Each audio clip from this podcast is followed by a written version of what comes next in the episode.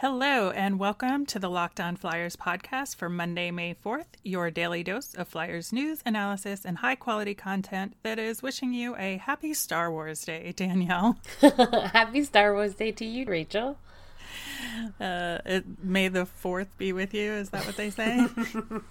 I've, I think I've heard that once or twice. Follow us at Locked On Flyers on Twitter. Send us your questions for our weekly mailbag or just tell us how you're spending the time without hockey. You can also email us at lockedonflyers at gmail.com. We're your hosts. I'm Rachel. And I'm Danielle. Locked On Flyers is available on Apple Podcasts, Spotify, wherever you get your podcasts. Subscribe so you get all of our episodes downloaded direct to your device here on the Locked On Sports Network, your team every day. Today's episode is brought to you by Built Bar. Built Bar is a protein bar that tastes like a candy bar. Go to builtbar.com and use the promo code LOCKED ON, and you'll get $10 off your first order. Today on the show, we are going to do our weekly news update on the hockeying, and we will have our nemesis of the week and a Flyers fun thing at the end. So the Flyers completed the deal with Linus Sandin at, that we talked about last week as being pretty much a done deal, but they had to wait for the technicality of how the international transfers work. Uh, but now we have him signed to a one year ELC. Uh, given his age, which is 23 at signing, and he'll be 24 by the time uh, he'd be playing for the Flyers. So that was the max that could be done. The contract has a cap hit of 792,500. So that's a pretty good one year deal for him and for the Flyers to have a pretty solid bottom sixer on the cheap, at least for one year. Uh, as a reminder, he was in the SHL in Sweden this past season, where he had a career high scoring of 19 goals, which was third in the SHL, and 17 assists for a total of 36 points in 51 games. Yeah, I feel like this is kind of a continuation um, from the last time we talked about Sandin. Again, I think this is a great signing for the Flyers, a really good cap hit for Chuck Fletcher. Um, I am very satisfied with this. I think so too. And, you know, I read up a little bit more on him. Uh, Alex Appleyard uh, was quoted in the Athletic because he has had a chance to follow him in Sweden for these many years, and basically compared him to Michael Raffl, that he would be able to plug in up and down the lineup and you know fill whatever kind of winger role that was necessary.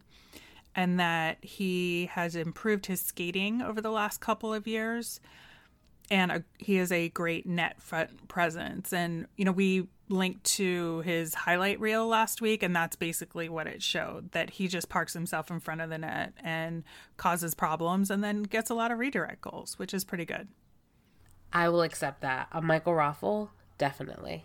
For sure. And you know, people were sort of wondering, well, where did this guy come from and why wasn't he drafted? And that it just seems like he was a late bloomer and that it's really been the last couple of years that he has stepped it up in the Swedish league and sort of made his presence known. Whereas, you know, er, in earlier years, he just wasn't quite at that level yet. And that just happens sometimes. It does, and I like that the Flyers keep an eye out on on players like that because, as you can see with this deal, they can get them on a really um, cap friendly deal, and you know it's one year, so he has something to prove, and you know if it doesn't work out, it doesn't work out. But I like that the Flyers keep their their ear to the ground and and will try to find players like this because you know, the fact that the cap didn't go up this season or for next season, um, deals like this can really come in handy.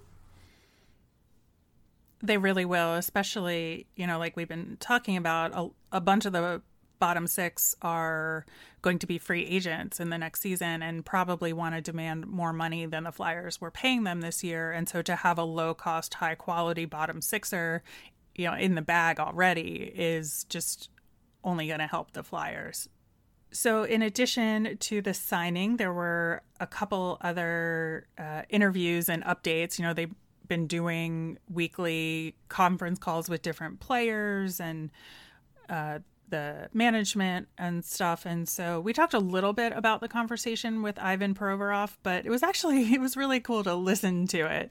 Uh, he talked a lot about just spending time with his billet family in Wilkes-Barre where that's where he spent some of his junior time. And he's able to work out six hours a day, which is insane. But I guess that's Ivan Provorov for you. like, that's ridiculous. Like, who in quarantine is working out six hours a day? Of course, it's Ivan. Yeah, he's lucky because he's managed to get ice time at a private rink that is small, but it's still ice and uh, he's working really closely with the coaches and trainers to come up with a workout plan that you know keeps him in the best shape he can be in. I would expect nothing less from him. I know. The other interview, which I actually enjoyed a lot, was with Alain Vigneault. And I have to say off the bat, he has I'm I'm calling these like instead of playoff beards, they're play off beards, which oh is I know it takes you a second, but when you get there, it's still a terrible joke. But that being said, uh, his looks really great. I have to say. Yeah, he looked fantastic. I don't know if it's just because I missed seeing AV, but uh, I loved his interview. I think so too. And uh, of course, unlike Joe Thornton, who shaved his famous beard off, which was a little traumatizing, but you know, more power to him. Uh, so, AV had been in Florida, uh, spending some time down there, but then uh, Canada recalled their citizens, so he went back up to Canada, and then they talked to him a lot about you know potential ramp up, which I thought was kind of one of the two most interesting parts of the conversation, where you know he said, "Look, everybody will get the same amount of time, so it is what it is." And that they're working really closely with the players to make sure that the kinds of workouts they're doing will keep their bodies in the right kind of shape to get back on the ice and try and minimize the potential for injury. And, you know, I think that is key, right? And just being in the right kind of shape. So, in addition to that, uh, he has been talking to Oscar Lindblom, who is doing great and finishing up his treatment right now. Nolan Patrick also went back to Canada, but um, is still working out and seems to be doing well. Uh, the other part that I thought was really great was when he was talking about, you know, his girlfriend is an ER nurse in Gatineau and his sister works for Quebec Health. So he feels really connected to the public health issues that are happening with the pandemic and that, you know, it just expressing his admiration for all the work that people like his girlfriend and, and sister are doing and that, you know, he wants to make sure anything he can do to help support them, he, he will.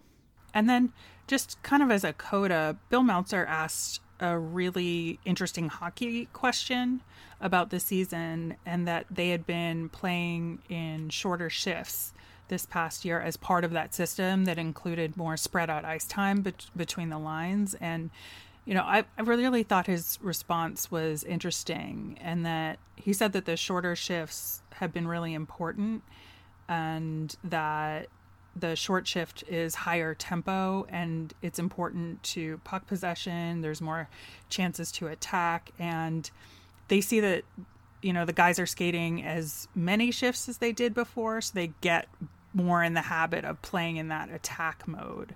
And that, you know, they've gotten everybody on the team to commit to it. And that's part of what's made them so successful this year.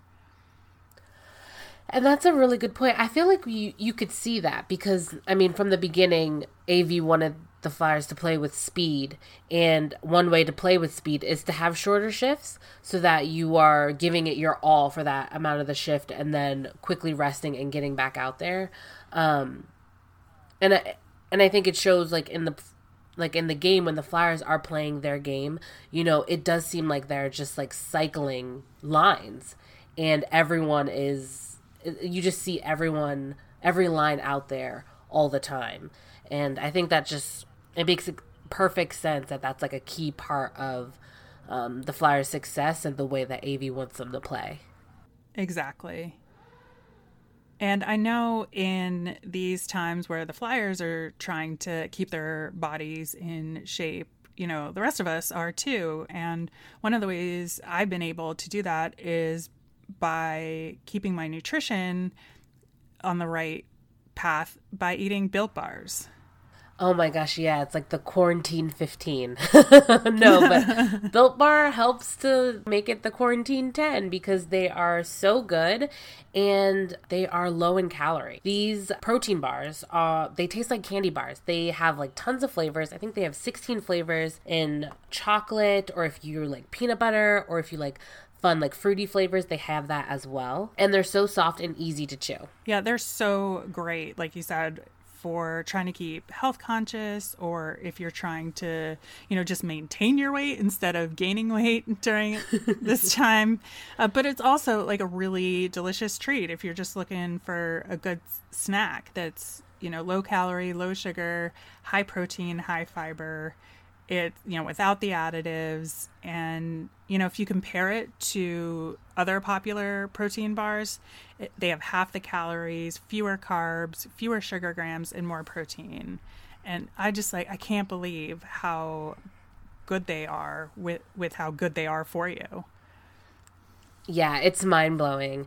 If you guys want to try it out, go to builtbar.com and use the promo code locked on, and you'll get $10 off your first order. Use promo code locked on for $10 off at builtbar.com.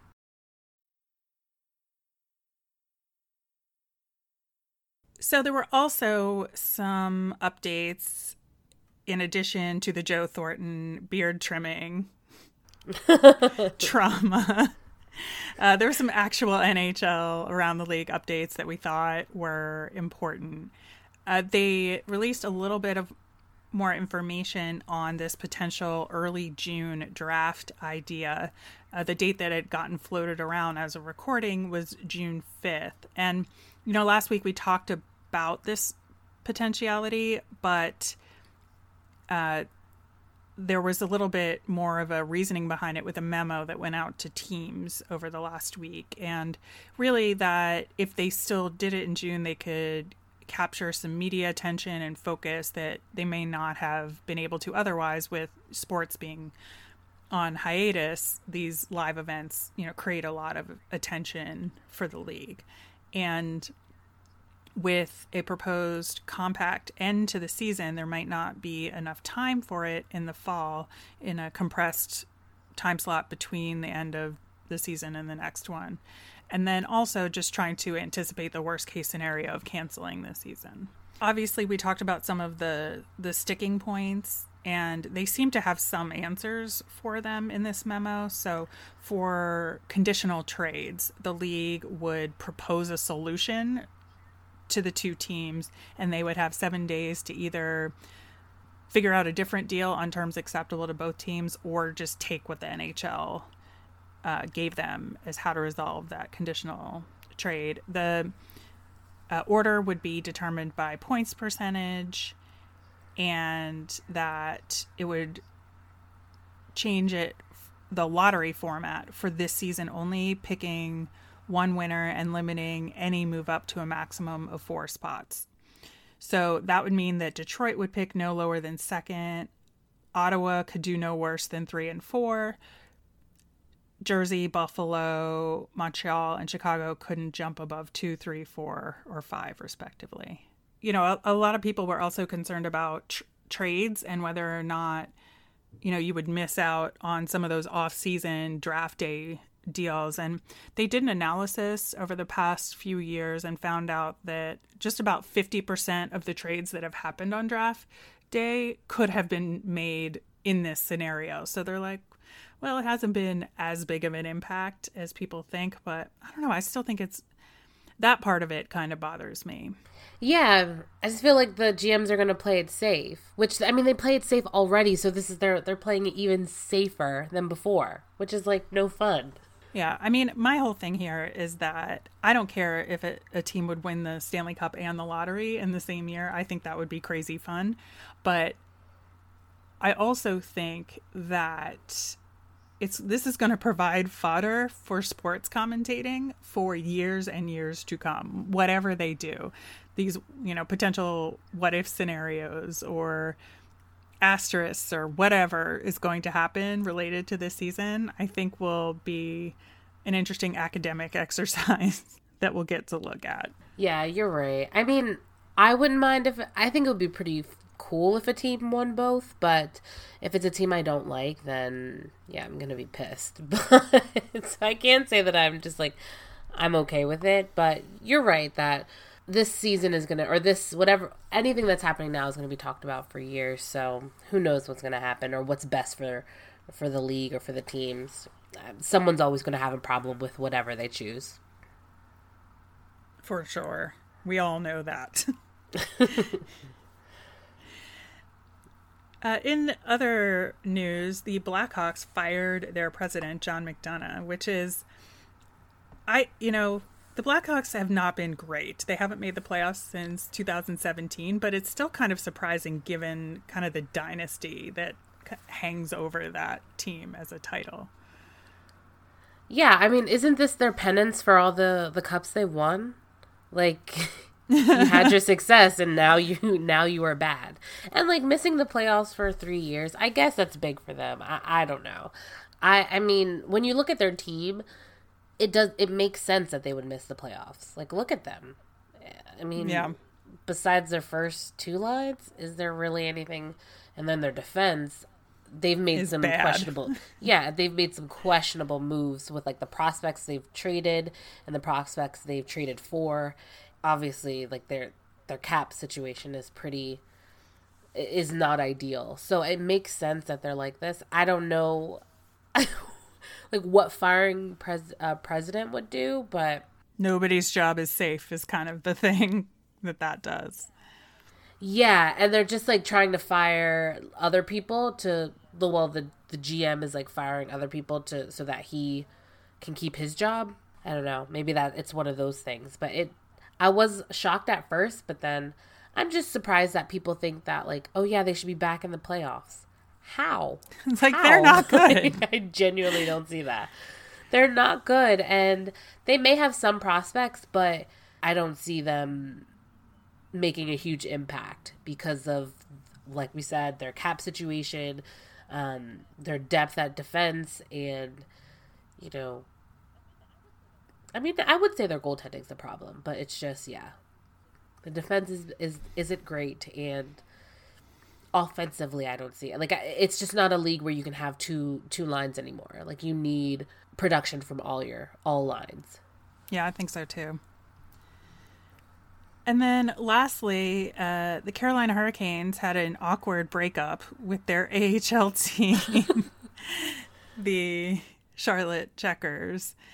And so obviously this affects the Phantoms a little bit in that it so it seems like Carolina is changing their affiliation to the Chicago Wolves, which is much further away.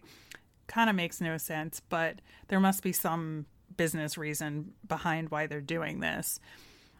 Regardless, it means that when the Phantoms play the Checkers, they won't be playing Canes' prospects anymore. So that should be interesting. The Charlotte Checkers put out a statement basically saying, Yeah, we didn't know anything about this. Like, they didn't talk to us. And uh, so hopefully they'll lock up an affiliation. I think the Florida Panthers are the team that remains. I did know that like something was going on with the Checkers because they they like fired their coach that won the the Calder Cup? Yeah, the Calder Cup. Like he won the Calder Cup and then he went to a different team like that same like that off season. So it's a little weird. There's been a lot of changes for the checkers. That's a little eye raising. Indeed. So we'll see how that plays out uh, the next time the AHL kicks it into gear.